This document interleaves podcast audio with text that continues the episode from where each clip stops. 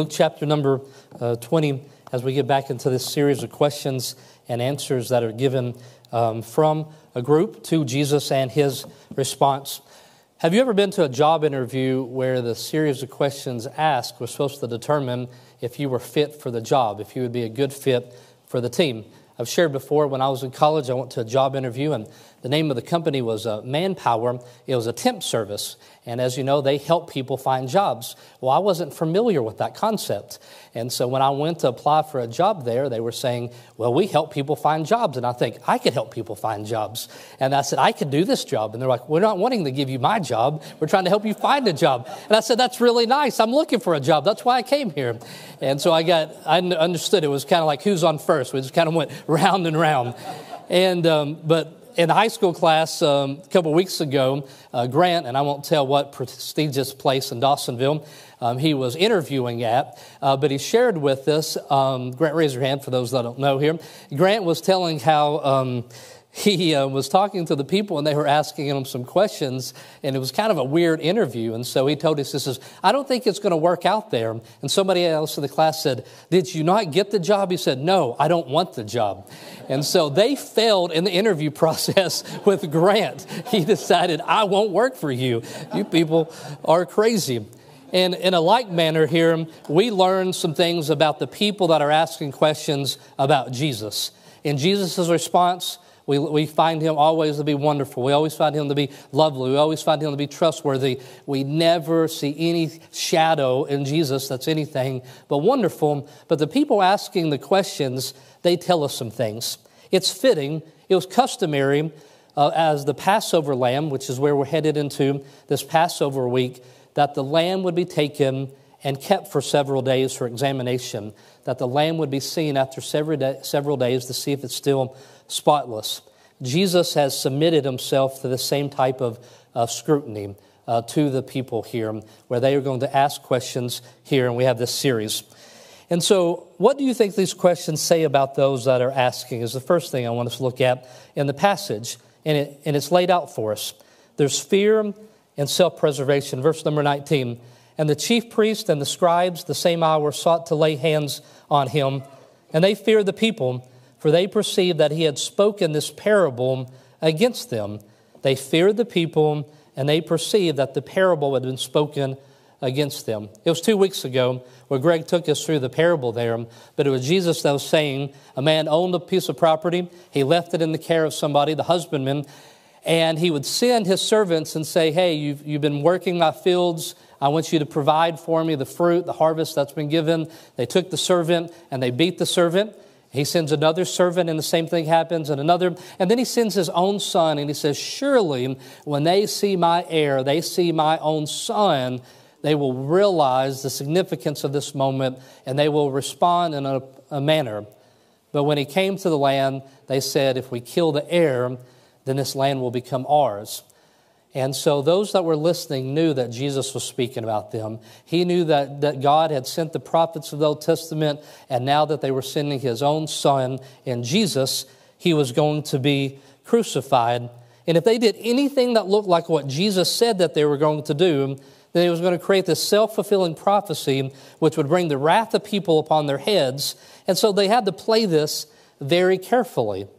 Jesus is welcomed into the city into the town here by a large crowd, more than the, the board that you saw in Sunday school would have shown. There had been multitudes of people would have brought him in and rejoiced and saying, Hosanna.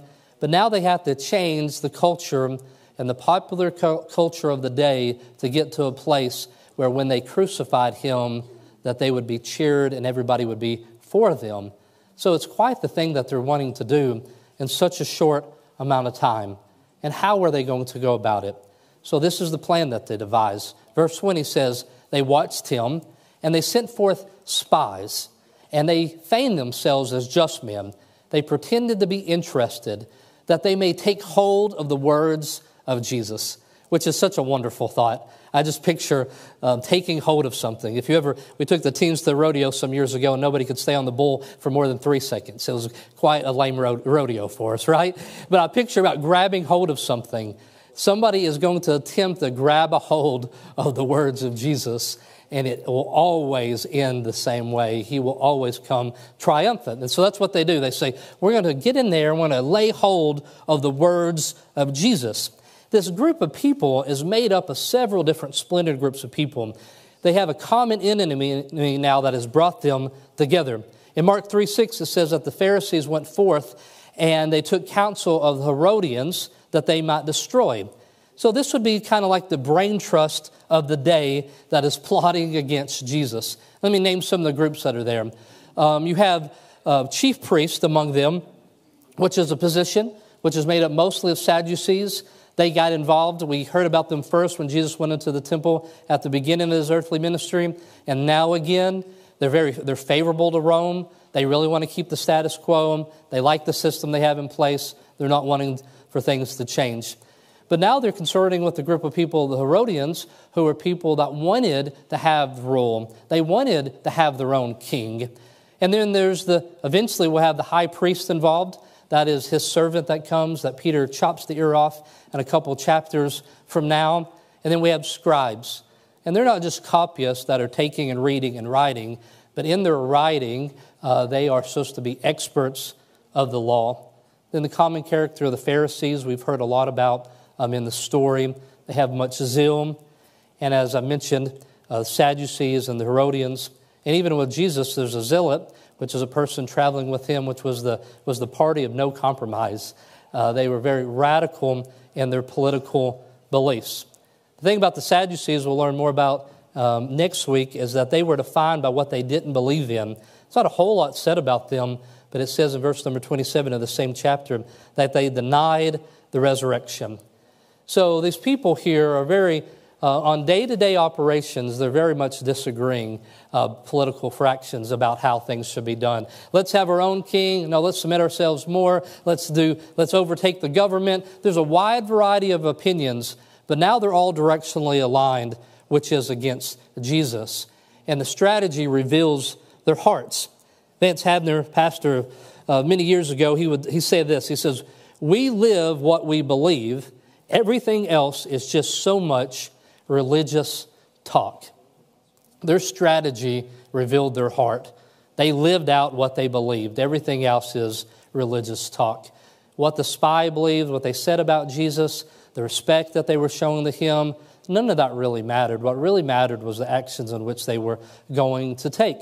Jesus even goes as far to tell them in Matthew 22, parallel passes this. He says, Jesus answered and said unto them, You do err, knowing the scriptures nor the power of God. People that have dedicated their lives to the study of scripture, more so than coming in and flipping over tables and, make, and cleaning out their business, he looked at them and took a shot at their theology and says, You say that you know the scriptures, but you don't. And they had prided themselves in the interpretation of scriptures. And so, not motivated by believing Jesus was not, um, would, would change their lives. They were concerned about that. It's not what they wanted. John 11, 47. Then gathered the chief priests and the Pharisees a council and said, What do we, for this man doeth miracles? There's the acknowledgement here. It says, This man does miracles. If you just kind of flip the order, how we might think about it, this man does miracles. What are we going to do about it? And all of us in this room says, the man does miracles. Let's worship him. The man does miracles. Let's rejoice. Let's go out into the highways and hedges and get everybody in here. But they said, no, the man does miracles. What are we going to have to, to do about this? You and I often speak and we share testimony. Met a man this morning who came to Christ uh, recently and, and of a church that um, I believe recently in the last 10 years um, at, at a Emmanuel Baptist church. And when we talk about um, change lives, that's something we get excited about, right?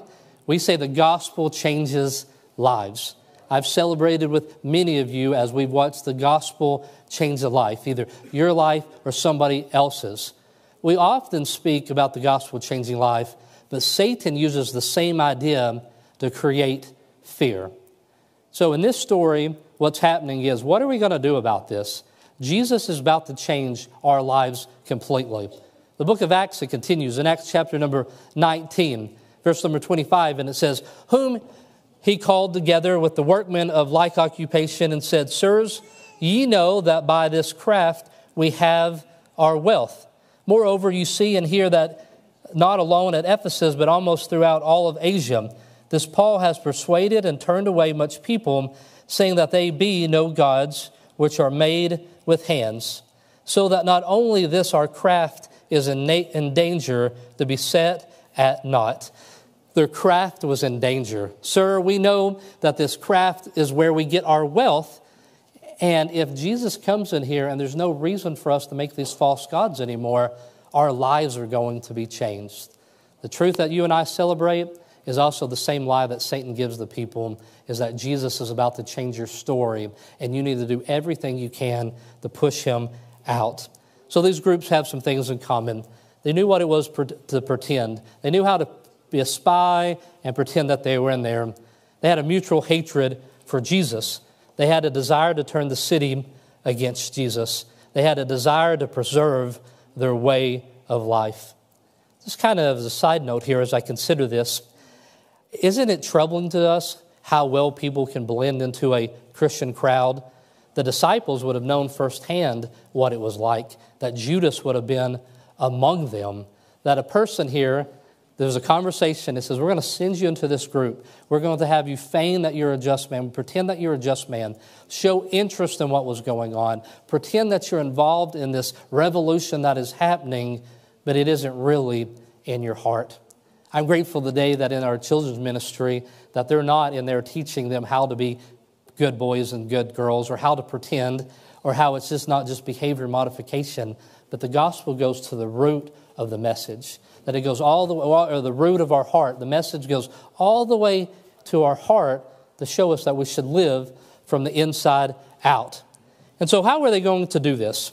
The crowds had welcomed Jesus, and they didn't have the authority to put Jesus on trial. That's why they say, we need to deliver him into the power and the authority of the governor. They knew they didn't have the power and the authority to crucify Jesus. So they had to be able to deliver him to the government. And so they had to put him in a situation where they could.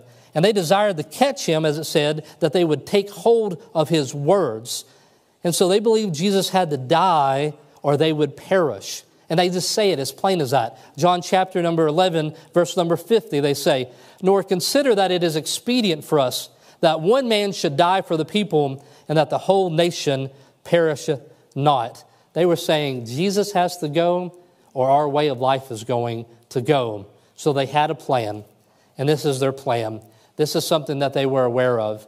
If we're going to deliver him into the hands of the government, what is it that Rome was very hypersensitive about?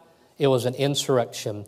If we could show that Jesus came to create a revolt against the government, then we would be able to deliver him into their hands. And so they had hid their motives and they had shown a respect that wasn't there.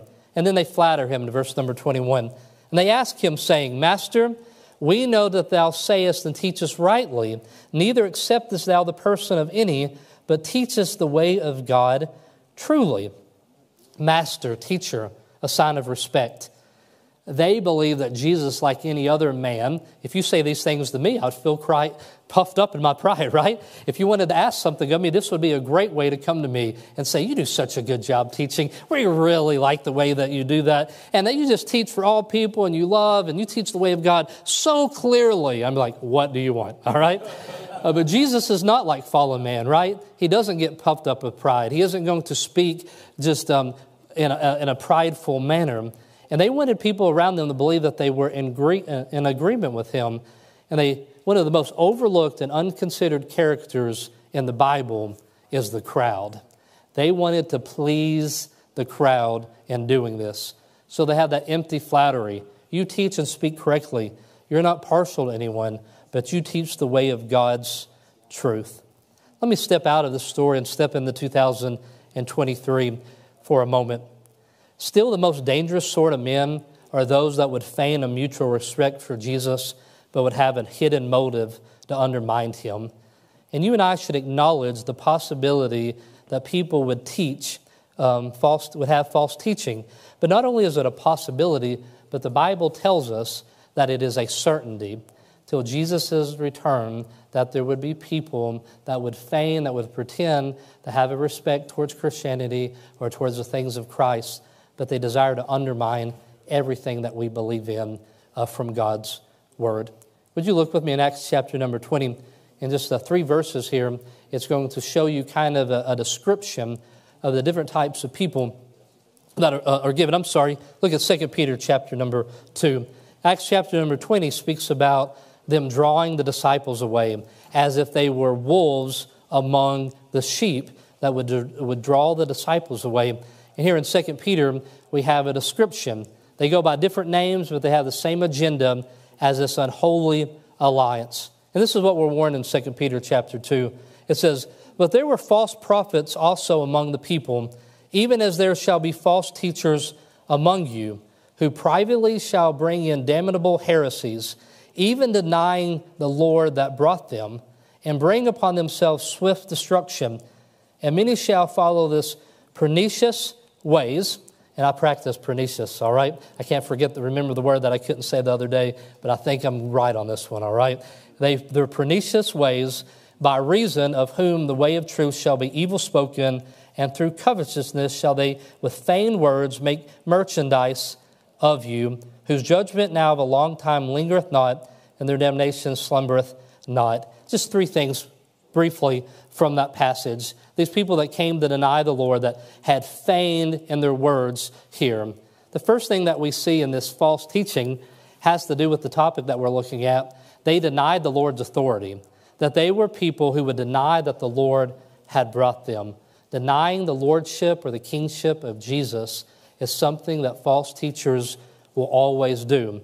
And then it says in a pernicious way, in a, in a subtle way, and this word not just uh, is subtle, but especially in regard to immoral sexual conduct, that they just subtly try to move things along. That they just try to move you off center just a little bit. And the end goal for them is covetousness or greedy.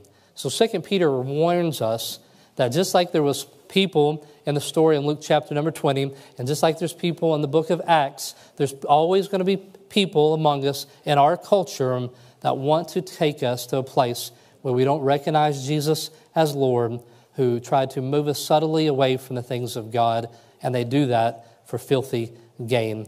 So the same characteristics in every generation, but they no longer live outside of the temple, but now they live and they exist in YouTube channels, in a college classroom, or anywhere they can be that could influence the next generation. And they say they teach Christianity, but they don't. Which leads us to the big question for the day, verse number 22. So we see the dilemma that they have. They're a splendid group of people that are all now together, and they're saying, What are we going to do before we can see him crucified, before we can turn him over to the government? We are going to have to divide the group. We're going to have to have some type of issue that polarizes Jesus. Right now, he has a wide variety of following, but if we can get him to answer one question that will become divisive, then we can conquer here. And that gets to verse number 22. When they look at him, after working together, coming out of the huddle, this is the question that they come up with, and it's this Is it lawful for us to give tribute unto Caesar or no? Do we pay our taxes to Caesar or do we not? If Jesus did not oppose the Roman crowd, the Roman, then some of the crowd wouldn't follow him. They were expecting that he would be the king and would overthrow the government. So some of the crowd would have left that day if he would have said, Yes, we pay taxes. And if Jesus appears to oppose Rome, then he would be killed. So if he says yes, then he would lose some of the following. If he says no, then he would lose some people as well. And Jesus even says here in verse 23 that he perceived their craftiness. This was a well crafted question. And he says, Why tempt me? Why test me? This is about our fifth or sixth time for that expression to be seen in the book of Luke. Why do you continue to test me? Why do you play games? Jesus knows their motive, that they envied him and they wanted to deliver him into the hands of the government. So they kind of had, if you grew up playing baseball, kind of the game of pickle, right? You're between second base and you're between third base. If you run too far one way, you're going to get out. If you run too far the other way, you might uh, get out. And so that's really where they believed that they had uh, Jesus at, and that was their, their strategy. They're so committed to it. I'm going to give you a few chapters ahead from now, but in Luke chapter number 23, the beginning of that chapter, they're going to say, This man forgive, he forbids that we pay our taxes. He forbids that we give tribute to Caesar. So, regardless of how he answers, this is already their strategy. So then we look at Jesus' response here. And he says, Take out a penny, show me a penny, and whose image has a superscription um, on it. Who in here has a penny? I'm quite curious to know today. Do any of you have a penny on you today? I'm going to take up the smallest offering if you do, okay? Does anybody in here have a, have a penny on them, all right? We have a few of you that still carry cash. Oh, you do, Zach?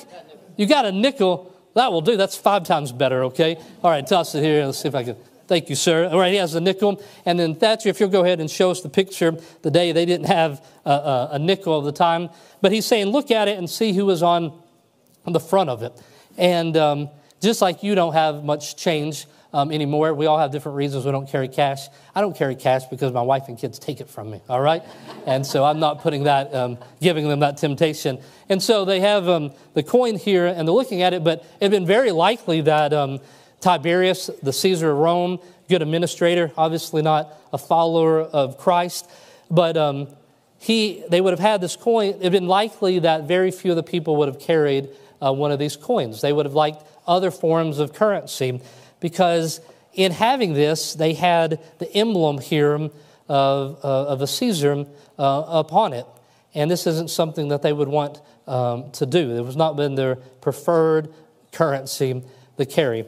Some years ago, I was in Thailand, and they told us uh, the picture of the king is on the dollars, is on the coin. And they say, well, make sure that if you, you drop a coin or a dollar, you never put your foot down on it. Because if you do, then you're disrespecting uh, the king. And it's funny, I've never thought about stepping on money until you hand me some money and say, don't step on it, all right? And I'm like, I gotta step on it, all right? And um, so, but they knew that it would be a disrespect to, to the king um, at the time. In like manner, we have here this revolutionary thought that Jesus was calling the Jews to render to a pagan Caesar some kind of honor. So that's what he said. You see that coin? See the picture that's on it? You render under Caesar what belongs on the Caesar. If he would have stopped there, then there would have been so much response, right? Everybody been running around. Can you believe what he said? But then he says, and unto God the things that belong to God. And so he answers in a way that they could not um, expect. And in case you missed this clear teaching, Jesus here is affirming the role of government, the right of government to collect taxes for its support, because it ordained by God for man's well being and protection. I expect that you rode on roads here and you will drive home on roads as well, and that we would give of our taxes to meet the needs of the support that we are given. If you miss it in this story, let's read it to you in 1 Peter chapter number 2, where it so plainly says, Submit yourselves to every ordinance of man for the Lord's sake and whether it be to a king as supreme, or unto governors, and to them that are sent by him for the punishment of evildoers, and for the praise of them that do well. To governors or to the king supreme, regardless of what situation, we are very blessed in all of our problems that we are blessed in the type of government we have in comparison to many believers around the world. But in this passage, it says, regardless of the makeup, you should show honor to those that would punish evil and the praise of them that would do well, the role of government in our lives. It also teaches us here that rendering the Caesar is limited and defined by rendering to God. It leaves the scope unanswered. It says the things that are. Rendering the Caesar the things that are. Then it leaves the relationship unanswered and to God. It seems that Jesus would want us to think about it. It seems like the application needs to be made to us in whatever generation and whatever context we find ourselves in. And then the response of the people to what he said in verse number 26 And they could not take hold of his words before the people, and they marveled at his answer, and they held their peace. The wisdom of his answer, his way of thinking. He came here to truly turn the world upside down. The last time that he answered, they kind of stumbled around and they left and they feared, but this time they marveled. I wonder, do you marvel at the wisdom of God? And if not, are you part of what this unholy alliance, which is this people that ask questions to Jesus and they never expect, expect that he will have an answer for them? So we see in the scriptures here their response. But now the question for us what are the gospel implications? What are our response to what Jesus said to these people 2,000 years ago? And here it is personally I must be devoted to the holy and eternal rather than to the profane and the temporal. I have earthly obligations and I have heavenly ob- obligations. If you think about the disciples here, I just love it. I said there's a mixed group of people that are coming after Jesus that day. And the following of Jesus, you have big government Matthew, who once had been a tax collector. And then you have Simon the Zealot on the other side that says, Jesus, are you not sure that we should just create a revolt at this time? And so, in the group of people, there was a wide spectrum of understanding, but every one of them were called to render unto God what belongs to Him. And that should be the easy part. Render unto Caesar what belongs to Caesar, and render unto God what belongs to God. What belongs to God? And in one word, everything. God has made us, and He bought us for Himself. We are slaves of no man and no government. Our citizenship is in heaven. We are aliens and exiles on this earth. We are not home here, but we await the Lord from heaven.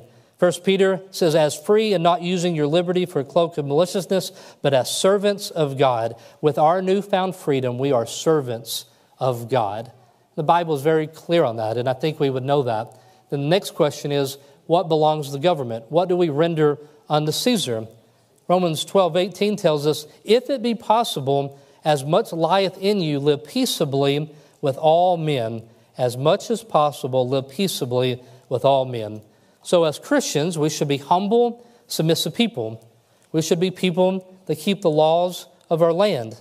If we're children, we should obey our parents. If we're employees, we should get there on time. We should leave on time. We should do the work expected of us. We should even pay our taxes. A step further, this one's going to be painful.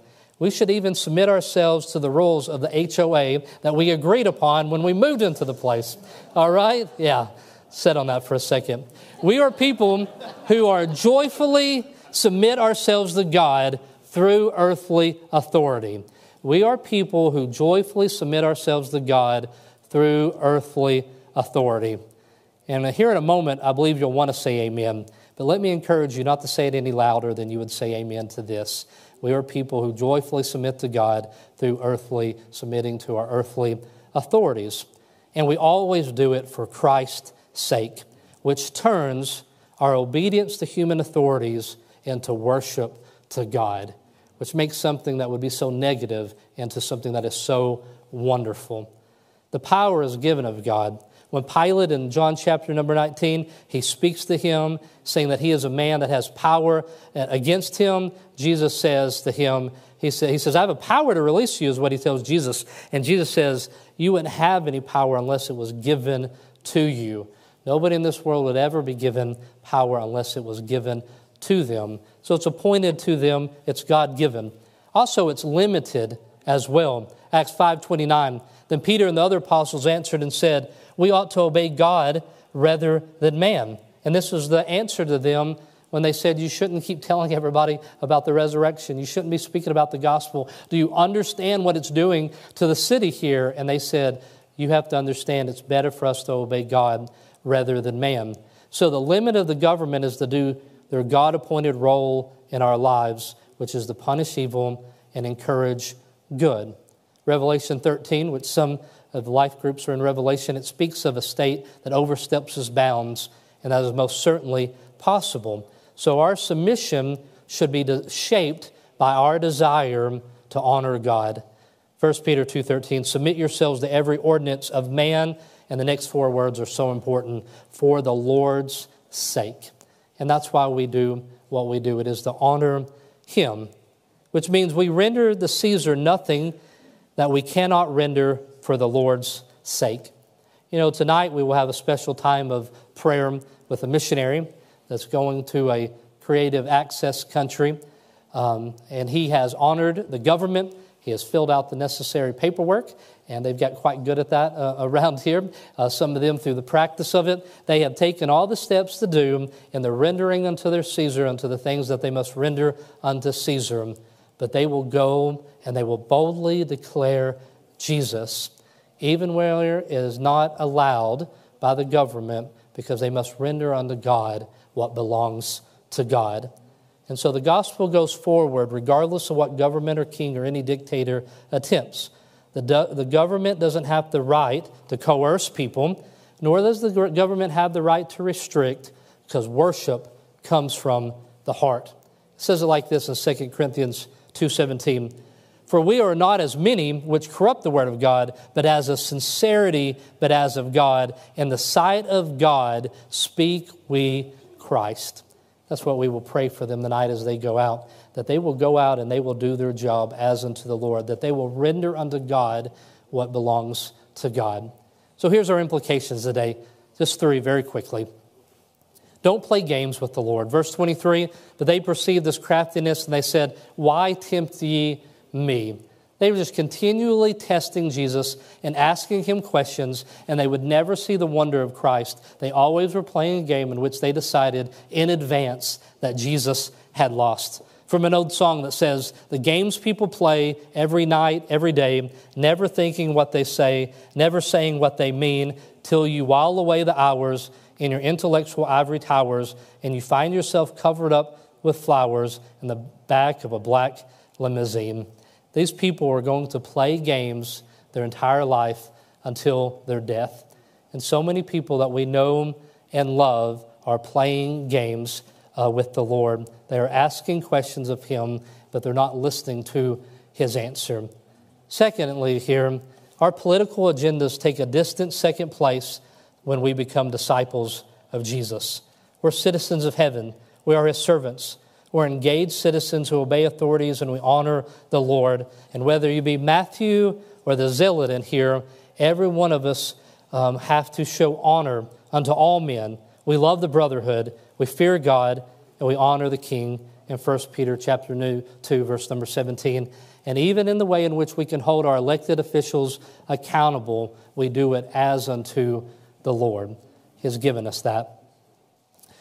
I'll go down this week. I rarely I do it once a year. I'll go down to the Capitol with a group of pastors, and um, I will be down there with Wayne Noggle from Families for Families. I was here last week, and I will um, influence and I will tell them up in Alpharetta, I pastor of a church of about 15,000, and we're very involved in voting. Just kidding, I won't say that. All right, but I will tell them that we believe in values. It matters to us what you do down here and I will pray with those that I'm able to pray with, and I will share the gospel with those that I'm pray with. But I can be involved in an honorable way. But I know that it will always take a second place to the fact that I'm a disciple of Jesus. Then, lastly, here, there are limits to the honor that is due to Caesar. We only have one Lord. And if we're required to call Caesar Lord, then our voices will die under the sound of the roar of the lion just like many other generations have, because we're prepared to render unto Caesar what is due to Caesar, but to nothing more. So we show respect unto our local and governments, and we render unto Caesar what belongs to Caesar, but what belongs to God belongs to him. So as I close here today and we respond, doesn't it just amaze you at how Jesus answered that? Isn't it just absolutely incredible in a world that believes the options are A and B, Jesus came in and says, There is a new way of life. And they certainly did not trap him in his words, but his words went forward. And doesn't it just make you love him even more? And so Jesus comes out with words of edification to help you put your priority where it ought to be, which is this God made me and I belong to him and I will submit when He tells me to submit, and I will honor Him in submitting to the authorities of my life because I will do it as unto the Lord.